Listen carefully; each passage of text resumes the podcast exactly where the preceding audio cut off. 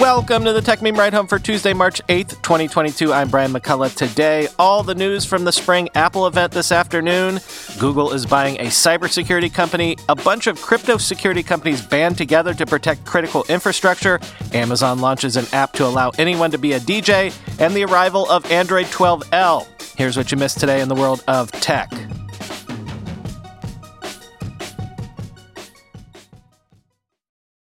By the way, when editing this segment, I discovered I might have transposed gigabit and gigabyte once or twice. I could re record this whole segment or get it out to you now, and I'm electing to do the latter. You know what I meant. The Apple event this afternoon went by in a rush. Everything came fast and furious, which was welcome.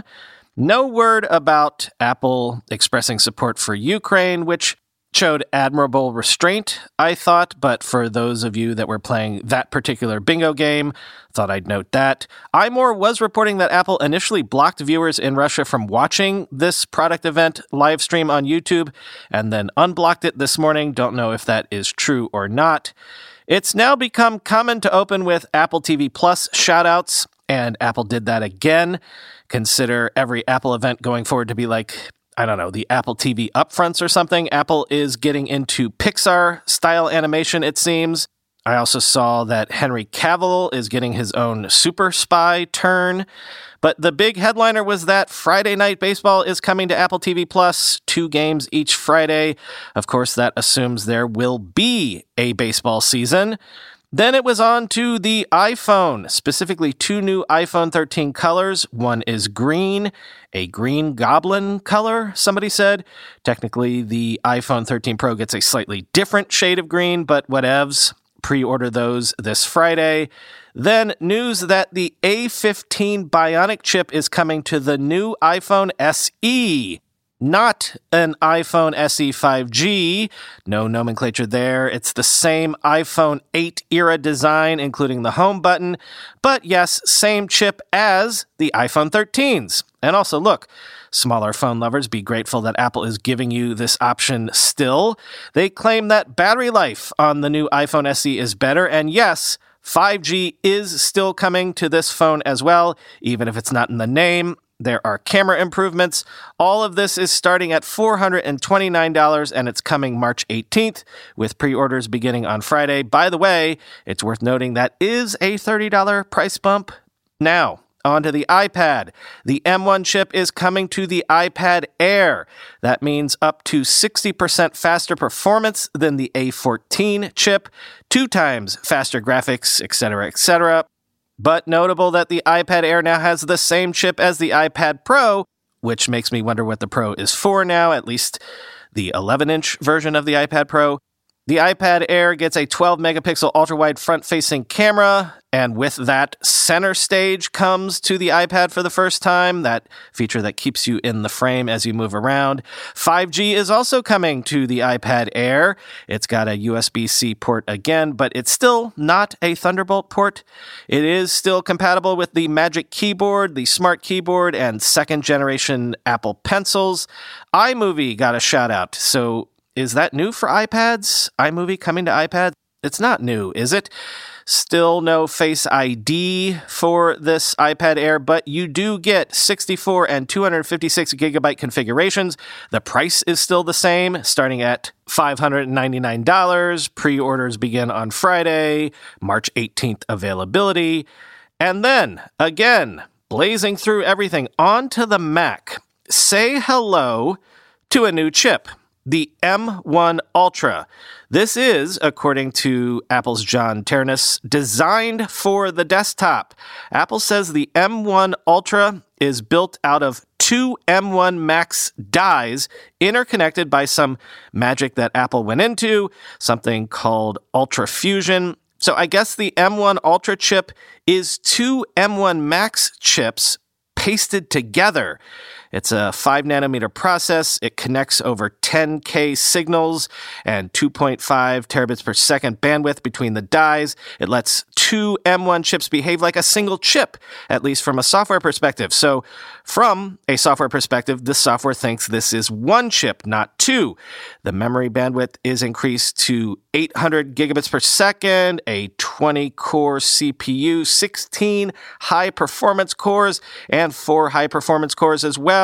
It supports 128 gigabits of unified memory, a 64 core GPU. Apple says it's eight times faster than the M1 chip.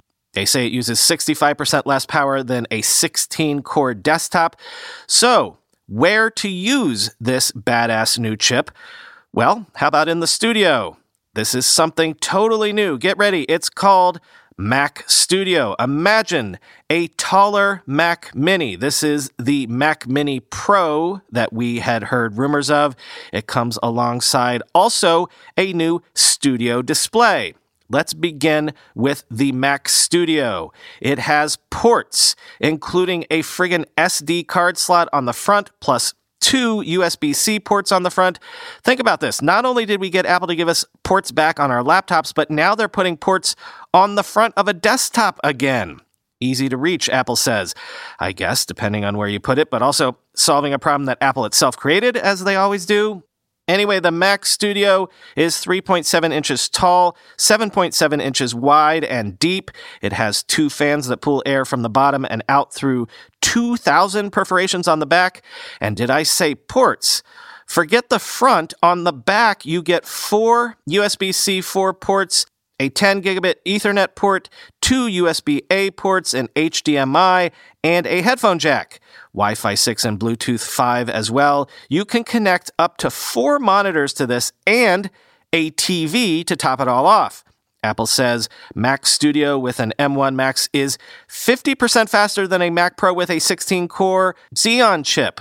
What about Ultra? Well, an M1 Ultra will get you 3.8 times faster speeds than the 27 inch iMac with a 10 core i9. Apple says the M1 Ultra is 60% faster than a 28 core Mac Pro.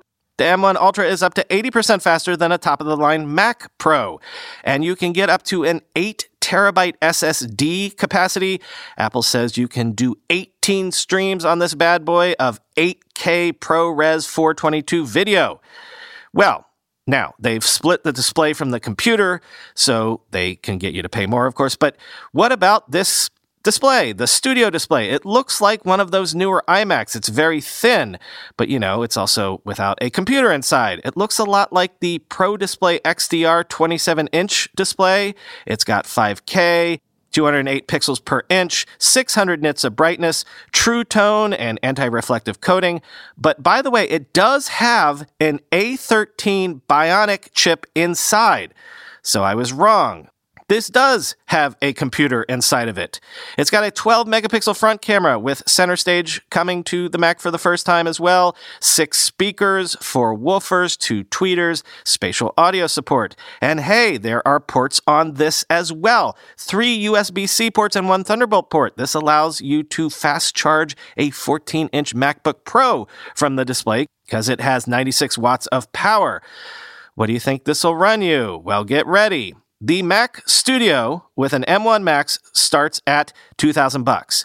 A Mac Studio with an M1 Ultra will run you 4000 bucks for the base model. And then the Studio display is 1600 bucks. Both can be ordered today with availability on March 18th. So if you combined the base units of both, you're talking about starting at 3600 bucks. 1600 bucks is a lot for a 27 inch screen, Again, I might want to go for one of those 40 inch wraparound screens that are available for the same price. Though, remember, Studio Display gets you an A13 chip inside of it, so you're basically getting an entire iPhone brain inside your display. And that was it. Well, I got my Mac Mini Pro, I guess. It's called the Mac Studio. And frankly, the ports options alone make me want to consider this. Time to crunch some numbers once I get this episode out to you.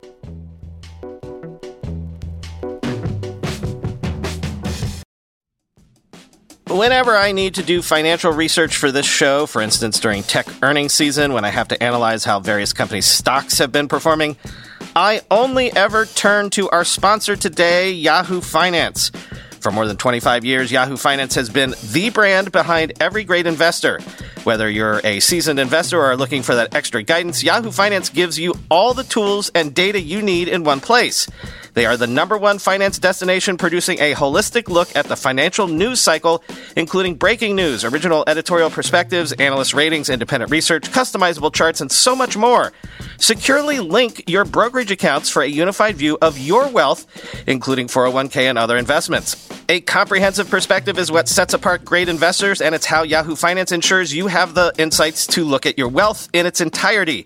With a community of over 90 million users each month, their real strength is helping you on your way to financial success. For comprehensive financial news and analysis, visit the brand behind every great investor, yahoofinance.com, the number one financial destination, yahoofinance.com. That's yahoofinance.com. In other news, Google plans to acquire cybersecurity company Mandiant for around $5.4 billion or $23 a share, with the deal closing later in 2022. Mandiant will join Google Cloud as a useful addition to their utility belt. Quoting The Verge. Mandiant's operations, which draw on the work of more than 600 security consultants and more than 300 intelligence analysts, will be folded into Google Cloud to create an end to end security operations suite. A range of services will be offered from consulting on cybersecurity to detecting upcoming threats and testing companies' digital defenses. Mandiant is perhaps best known for uncovering the devastating SolarWinds attack, a massive operation thought to be sponsored by the Russian government that compromised computers across the U.S. federal government. The attack went unnoticed for the best part of a year until Mandiant reported details of the operation in December 2020. Previously, Microsoft had been rumored as a potential buyer of Mandiant. Microsoft and Google have been competing to control the lucrative cloud services market, where cybersecurity plays an increasingly prominent role, end quote.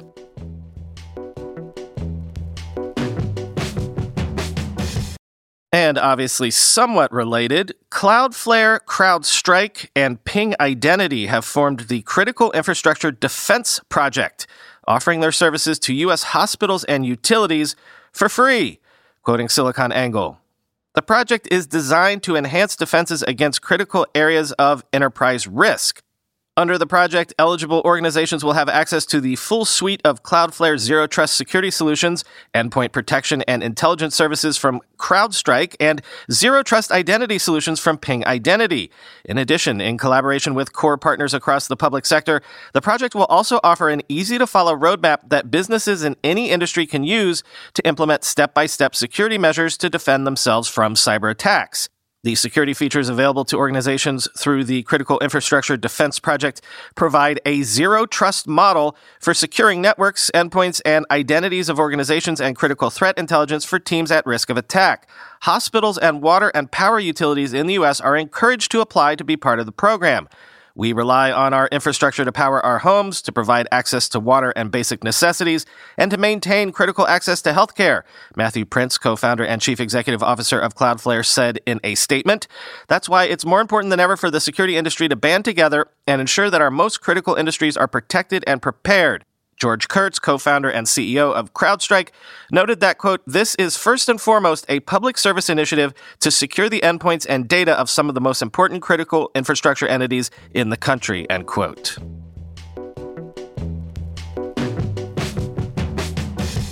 Amazon has launched an app called AMP, AMP, that lets people host live radio shows, take calls, and play tracks licensed to Amazon Music. Quoting TechCrunch. Amazon's Clubhouse competitor has arrived. The retail giant on Tuesday launched a new mobile app called AMP, which allows people to create live radio shows where they can act as a DJ by taking callers and playing tracks from Amazon Music's tens of millions of licensed songs, ranging from classic titles to today's music. The app is available in a limited US beta, Amazon says. It's easy to share your voice and favorite songs with the world on AMP reads the app's description on the App Store. Decide on a show title, create a playlist, and you're just seconds away from streaming your own radio show, the page says. The new app, which was previously reported by The Verge when in development under the name Project Mic, represents Amazon's somewhat belated entry into the live audio market. While the app Clubhouse led the way by establishing a new format for live audio interactions, the idea has since been spun out into numerous competitors, each with their own angle, including Twitter's Spaces, Facebook's Live Audio Rooms, Spotify's Green Room, and those from smaller startups like the Mark Cuban backed Fireside or David Sacks backed Callin. However, for the most part, these Clubhouse rivals have focused on talk, like live podcasts. Amazon's AMP differentiates itself by providing access out of the gate to the broader Amazon Music catalog. That means AMP users can play DJ, streaming and chatting about their favorite songs and artists to establish themselves as a creator. Or they can use the app to talk about anything else like sports or pop culture, for example, but do so while also curating a selection of music for their listeners and taking live callers. According to AMP's App Store description, creators will also be able to pre plan and schedule their shows, alert listeners to their upcoming shows, control who speaks when taking live callers, and more. Notably, creators do not have to pay the labels when accessing the music for their show, the app's listing notes. That's being covered, it seems. Amazon announced the news of AMP's arrival via a blog post where the company mentioned that its catalog of tens of millions of licensed songs includes those by Universal Music Group, Sony Music Entertainment, Warner Music Group, and other independent music companies such as Beggars Group, Believe, CD Baby, and Pias, with more being added. As part of the beta, AMP is also announcing a slate of upcoming shows from Nicki Minaj, who will soon bring the return of her show Queen Radio to AMP. Other shows are from Pusha T, singer songwriter Tinashe, electronic artist and violinist Lindsey Stirling, Travis Barker, Lil Yachty, and Big Boy. Well known personalities Tefi Pessoa and Nikita Dragon, popular radio hosts Zach Sang, Kat Corbett, Christian James Hand, and Guy Raz, and writers from music and culture publication The Fader, Amazon says, end quote.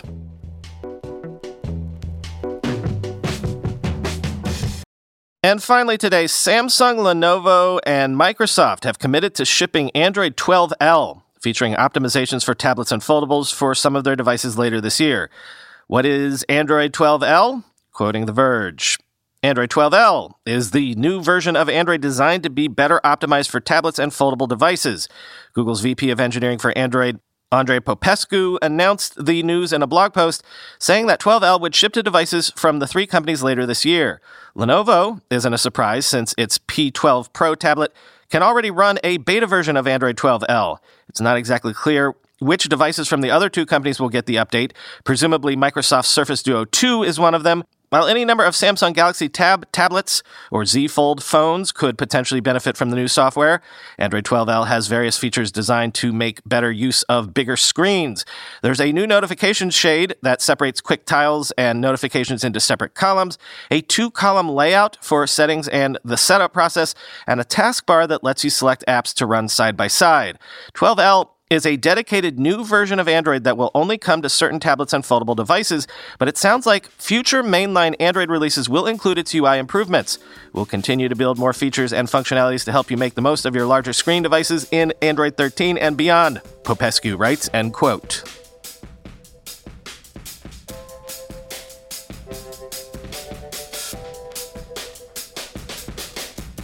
Nothing for you today so that I can get this out to you ASAP. Talk to you tomorrow.